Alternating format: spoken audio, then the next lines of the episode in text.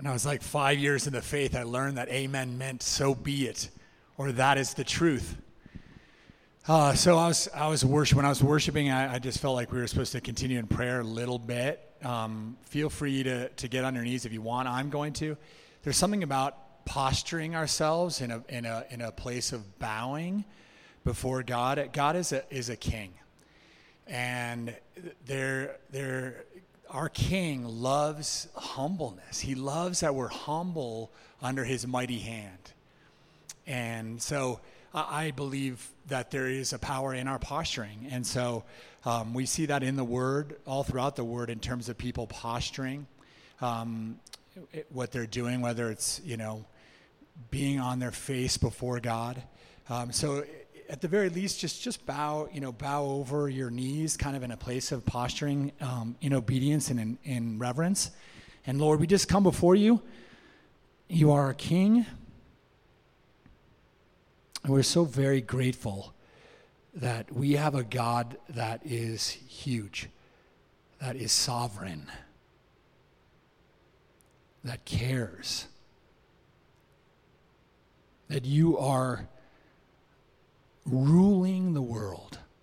Though the enemy ha- has a, a, a bit of power, is the prince of this world, you are God.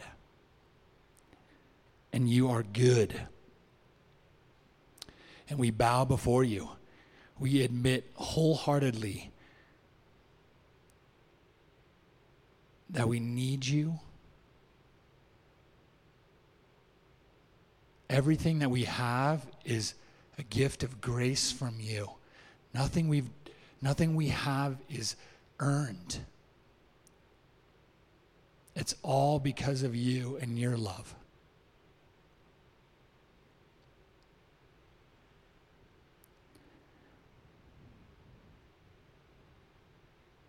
Have your way with us.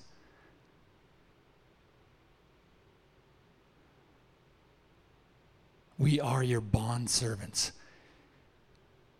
we wholeheartedly choose to, to be your slave, to be your servant.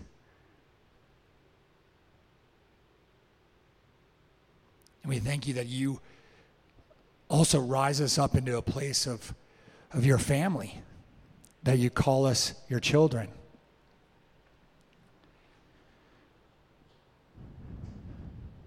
That you call us brothers and sisters. You're so good.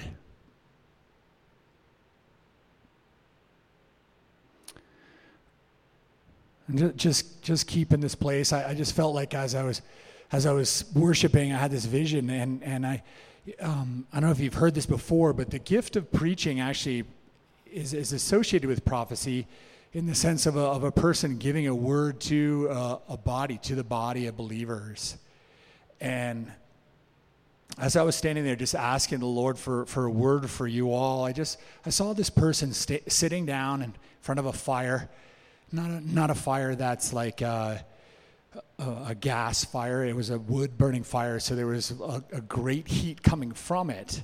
But the person in front of the fire was cold, and it was I just saw this person drawing near to this fire, but yet not feeling the the warmth and Lord, if there's a person here who's just not been experiencing your warmth, that they've been drawing near to you, but, but they don't seem to experience your love, we just lift them up to you and pray that they would understand that you are closer than a brother, that you are in them, that you demonstrated your love for them on the cross. There's no greater love that we could experience that, that you came and died for us.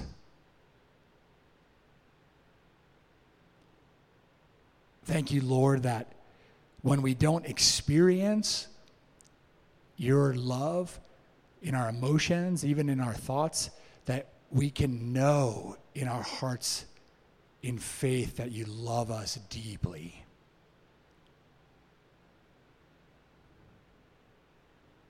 Help us to be rooted deeply in that faith. Hallelujah. Amen. So, are you excited to hear what God has to say to you tonight? Yes? I want to get out of the way, honestly. And, and I want you to not be looking at me and, and thirsting or desiring from me in any way, shape, or form, but to keep your eyes fixed on Jesus and how he might speak through me to you tonight. Hi, Doria. So, we, we just thirst for your word for us tonight, Lord. We desire to know what you have to say to us. We trust that you will speak to us, and we, we are excited to hear from you.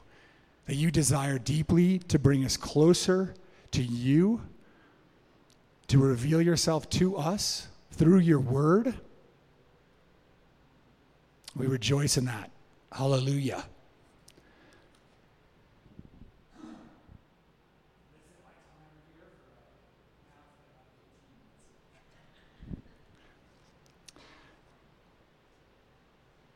So we're going to look at Hebrews chapter 3, verse 12 through 13. I've never read from this version, I don't think, but I, I believe as I read through the Greek and really, you know, just analyzed what the Greek word said, I think this was the best for verse 12. Watch out, brothers and sisters, so that there won't be in any of you an evil, unbelieving heart that turns away from the living God Verse 13, I took from the Weymouth New Testament, another translation I never really read from, but as I was looking for the best, um, I felt like this was, this was it. Um, on the contrary, verse 13, encourage one another day after day, so long as today lasts, so that not one of you may be hardened through the deceitful character of sin. There are, there are five things I want you to take away from today, um, and I'm going to kind of categorize them. There are really two main ones, but the first one is that unbelief or wrong belief and sin will harden your heart and take you out of the rest of God.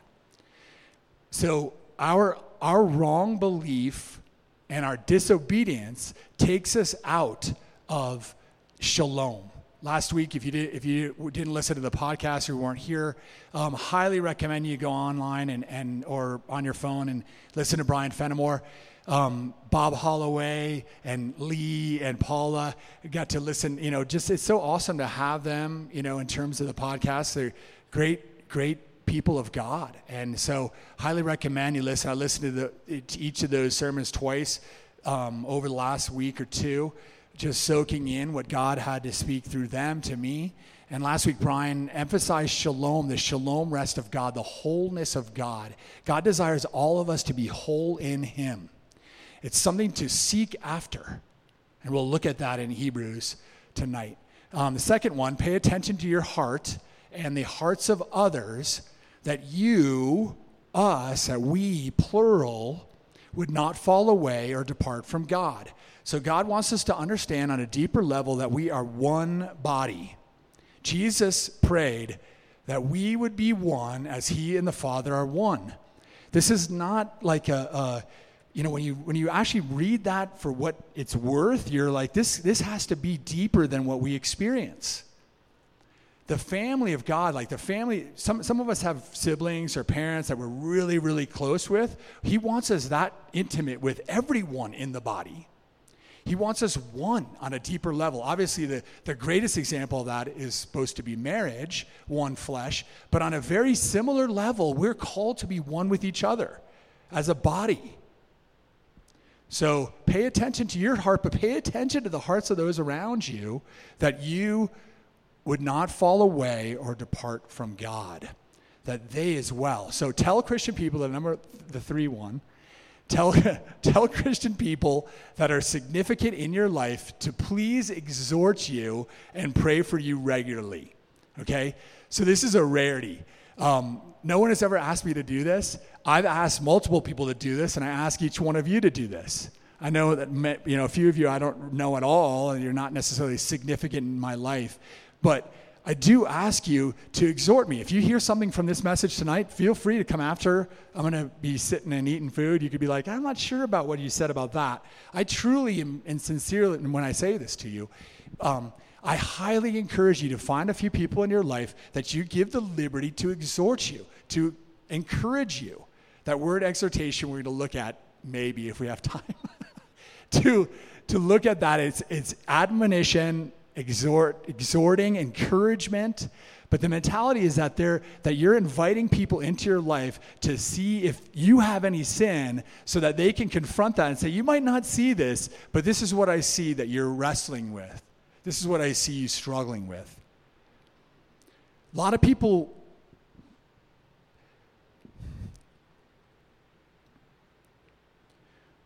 When we do that, it enables people to have more freedom and liberty in our lives. Does that make sense? Okay. So, number four, tell Christian people who are significant in your life that you are going to exhort them. this is always a fun one.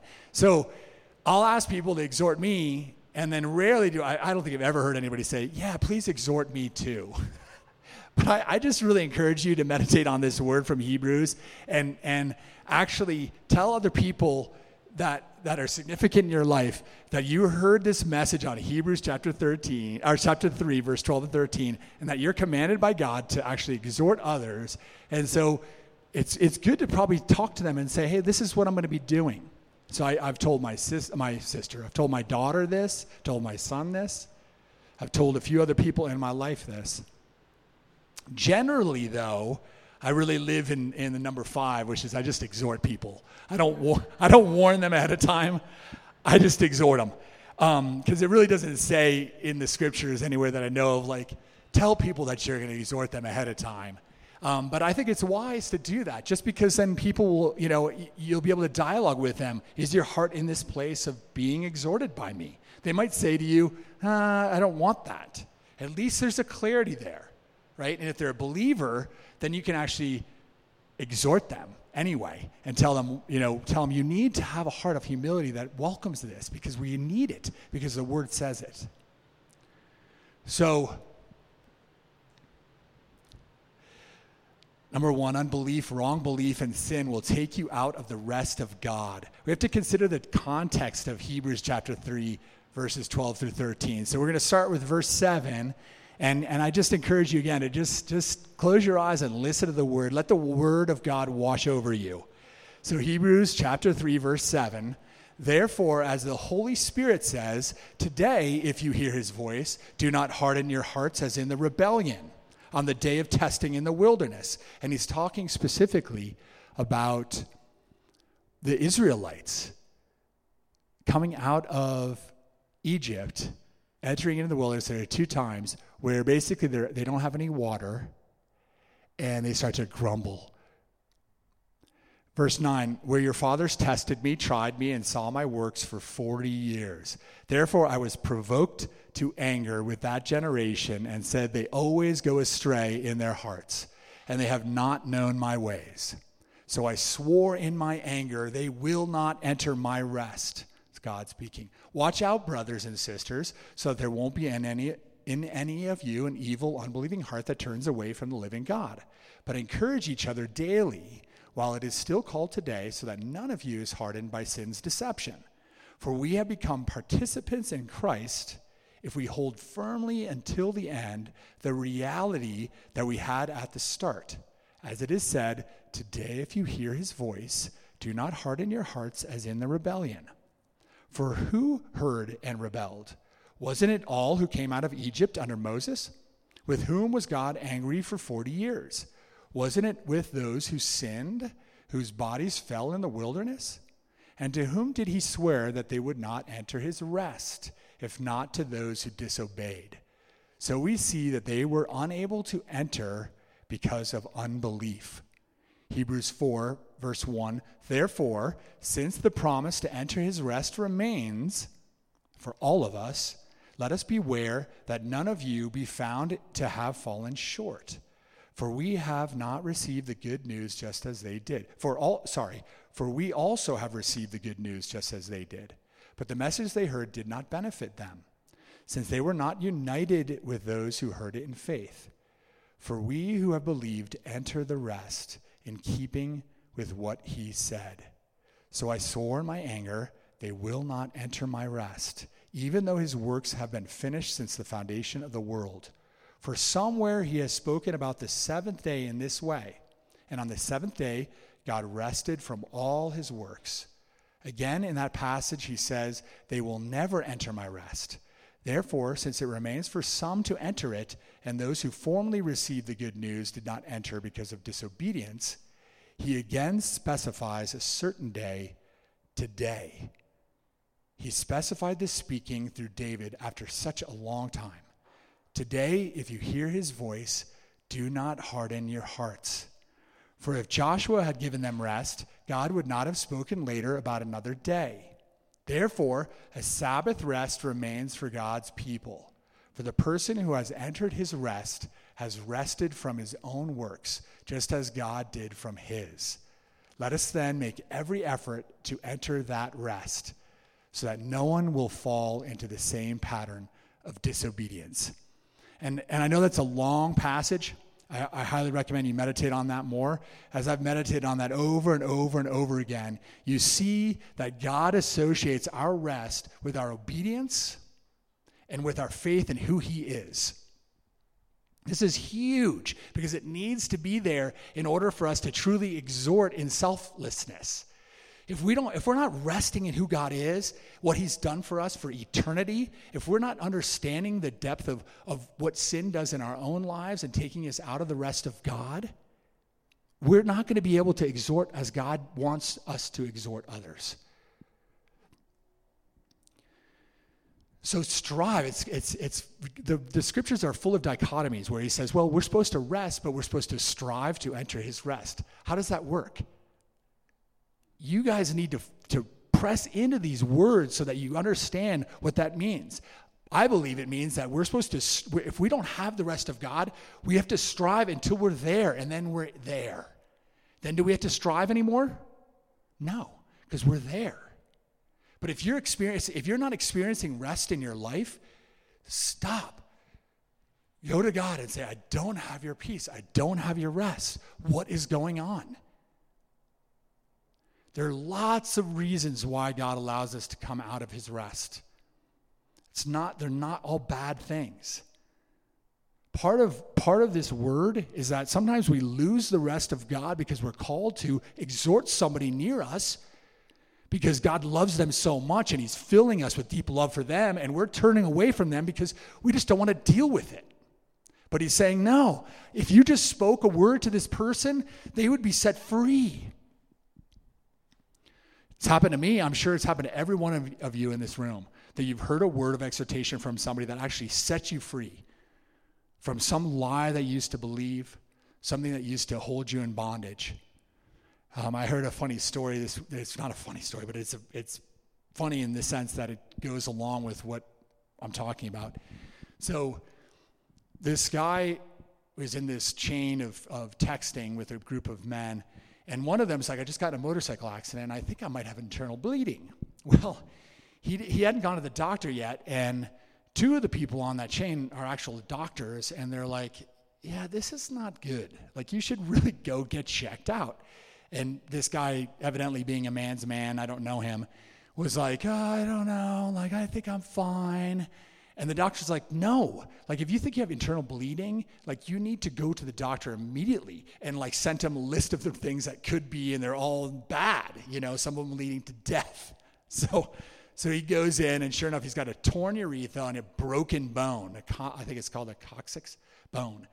So, so, thank God these men that were on that text chain didn't just say, oh, yeah, you'll be fine they had an unrest. Obviously, the doctors did because they were trained up to understand this. But aren't we all in the faith called to be trained up in the Word of God? Meditate on a day and night that we'd be careful to do everything written in the Word, right, for us. And in that same vein, as we again consider ourselves one with other believers, that we'd be paying such attention to other people that when somebody is walking out of sin, we'd step into their lives and love them and exhort them. I'm, I'm amazed at how much I have to exhort. but then I read the scripture and I say, oh, now it makes perfect sense why the writer of Hebrews, who you know most believe it's Paul, but it, you know that's another another topic, says, and I'll go to it. I'll go to it now.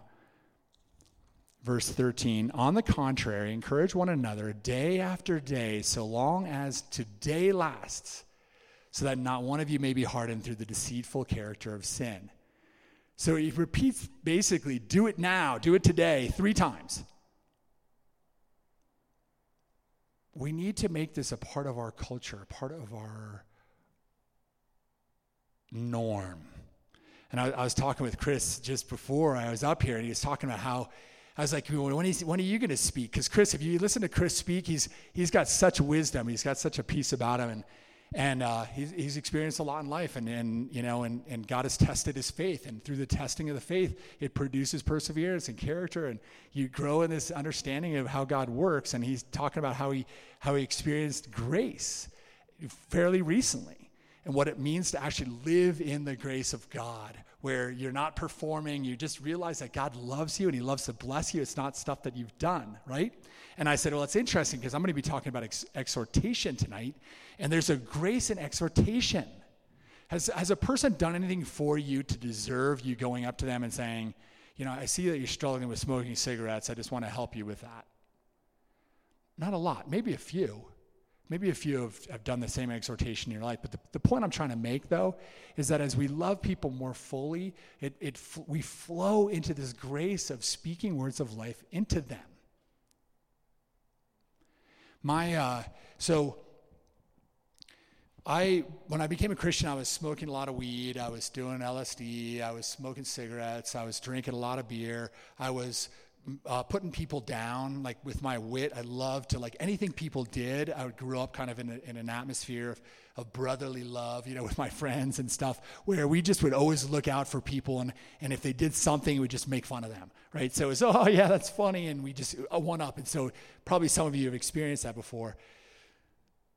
I had to be broken of it. And, and why I'm bringing up all these sins of my life is the reality of the freedom I have now. I don't smoke weed anymore. I don't smoke cigarettes. I don't dip. I don't on and on, God has refined me through the exhortation of brothers and sisters in the faith and through the personal exhortation that the Holy Spirit has given me, saying, Today is the day, Chip. Today is the day you're going to stop. Oh, how about, can I just stop tomorrow? Well, yeah, if you want more death in your life. so, so I believe that the Lord wanted to bring that up to all of you because we're all in this journey together. But because of that, we don't want to say, oh, it's just a sin, it's just this. It's not that big of a deal. Like for me, um, you know, two, two big things that the Lord has convicted me of are my love of food, and I, I love to eat.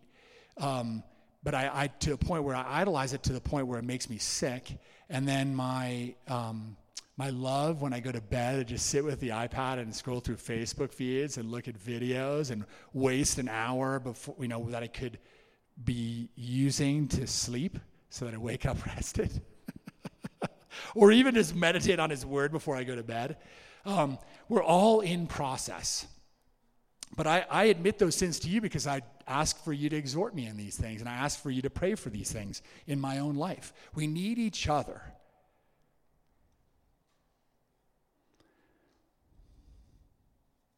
Unbelief, wrong belief, and sin will harden your heart and take you out of the rest of God. Be aware of your heart and the hearts of others, that we would not fall away from the living God. It's interesting, the word living in Greek is associated with living water. Our living God is a wellspring, right? He constantly is constantly telling us I'm sorry, he's constantly filling us with his life giving water. Like right now, I'm thirsty.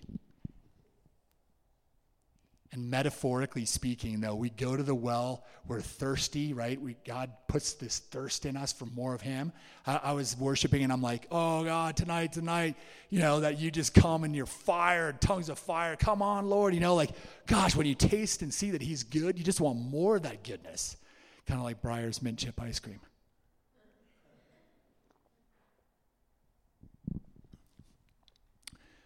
The word hardened, like a, our hardened heart, that word is, is uh, likened to a desert. So God is saying, hey, I'm the living water. Make sure your heart doesn't get to a place where you're a desert, where you're where you're dry and like he he he wants us to be a sponge that's just been wrung out, not a sponge that's been sitting there for days with days without him. Right? Because when you pour that water on the sponge that hasn't had, you know, it, it doesn't soak in. It takes a while. And I'm not saying that that has to take a while with the Lord, but I'm saying I just thought it was very interesting the, those, the differences of those words. That God wants us to be watching our own hearts and the hearts of others because what happens is when we allow sin to take over and, and we disobey, and we stop believing that God is good and who He says He is and what he, and what He wants to do in our lives, like Paula was talking about in her sermon about life, like our faith and what is our our faith in action looks like healing. It looks like prophecy. It looks like you know exhortation, encouragement. It looks like life, bringing life to people. Hey, Steve, welcome, brother.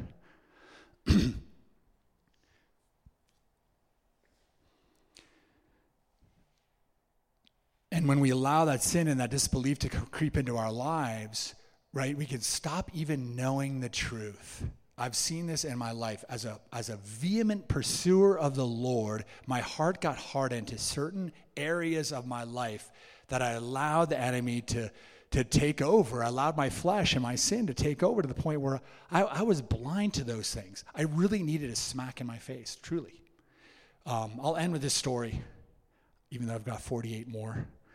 Um, so I have an accountability partner. I had an accountability partner. Sorry, we met for five years every week. Every week. The, the youth pastor before me had committed a horrific act with a kid in the program, with a, with a yeah. And um, so I was put in this position, and the elders were like, it's wise to assign an elder to you, to any person who's in full time ministry, and to check in with them on a regular basis, right? So I remember sharing with him that I, I was dipping tobacco. And like, it's, for most, it's like, ah, it's not a big deal. But like the Lord had been convicting me. So I shared it with him. And his response was, oh, it's not that big of a deal. But what should he have said? I had little kids at the time. It is a big deal. Your kid, you can get throat cancer and die. Like, there's no reason why you should be turning to this. How can I help you to stop dipping? But because, you know, it, he didn't, I don't think, knew this word. I think it was just like, oh, you know, there's so, so many worse things you could be doing in life.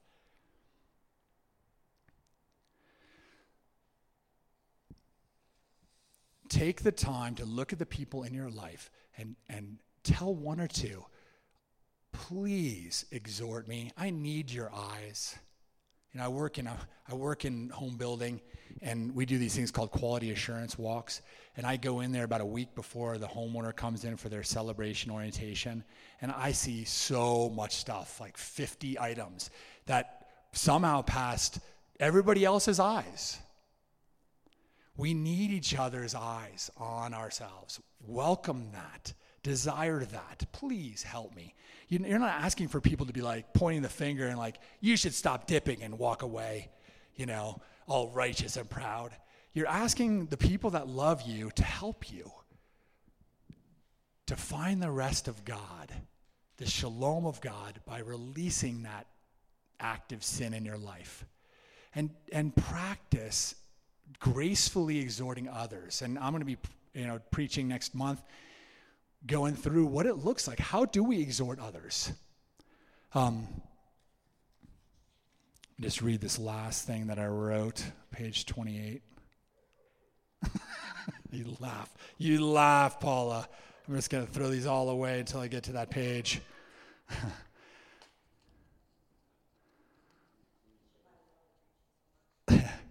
we exhort, we exhort with grace, we exhort with mercy.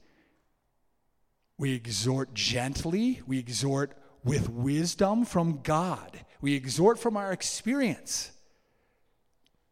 We exhort from the Word of God. We, we exhort with compassion and understandingly. We exhort with peace. And there are some times that we need to exhort like in 1 Corinthians 5, I believe it is, where we exhort by saying, I turn you over the devil that your flesh would be destroyed, that you would be saved for eternity, because there are certain believers in the faith that when they're exhorted repeatedly still say, I don't care, I'm going to continue to do this. And if we're one body, there are times when we need to exhort somebody to the point where we want nothing to do with them because being in relationship with them could cause them, or sorry, can cause them, yeah, can cause them death. So, Lord, we just thank you for this word. Um, we know that, that that type of exhortation is very rare, but Lord, help us to know the full counsel of your word. Bring people into our lives that would wisely and lovingly exhort us. Thank you for the, the gift of exhortation. Thank you for bringing people into our lives that we can share our experiences with, that they would understand, like Chris was sharing, that they would understand the grace of God. Help us to not, to not just think exhortation is about people stopping smoking or but that, that we'd actually understand that we can exhort people in their understanding of your grace and your mercy and your rest we love you. We thank you for the food we're about to receive. Thank you again for Sharon and, and just the, the, the, the work that she put in to give us this divine cuisine. Thank you for this time we've had together. We love you. And Holy Spirit, we do ask that you would exhort us. Lord, we, we need your conviction. Lord, if there's any area of our lives that, that we're just, we're dry, we're hardened to, that you would, that you would wake us up for your glory, amen.